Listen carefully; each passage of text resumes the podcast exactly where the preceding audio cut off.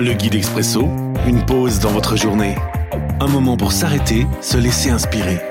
Chaque jour, un court texte biblique, un commentaire et des pistes de réflexion. 15 juillet.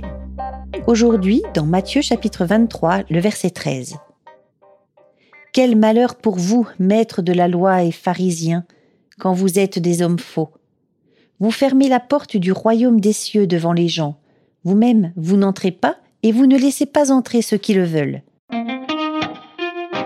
Videur ou portier? Une réflexion de Nicolas Munier. À l'entrée de certains établissements, on peut trouver une personne baraque, peu encline à rire ni même à discuter, le videur. Il ne laisse entrer que les personnes répondant à certains critères ou ayant leur nom sur la guest list. Les autres, tout comme lui d'ailleurs, n'auront aucune chance de franchir la porte.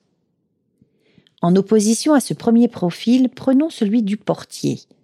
Lui est là pour accueillir toute personne sans jugement et pour tenir la porte afin d'en faciliter l'entrée à qui veut bien.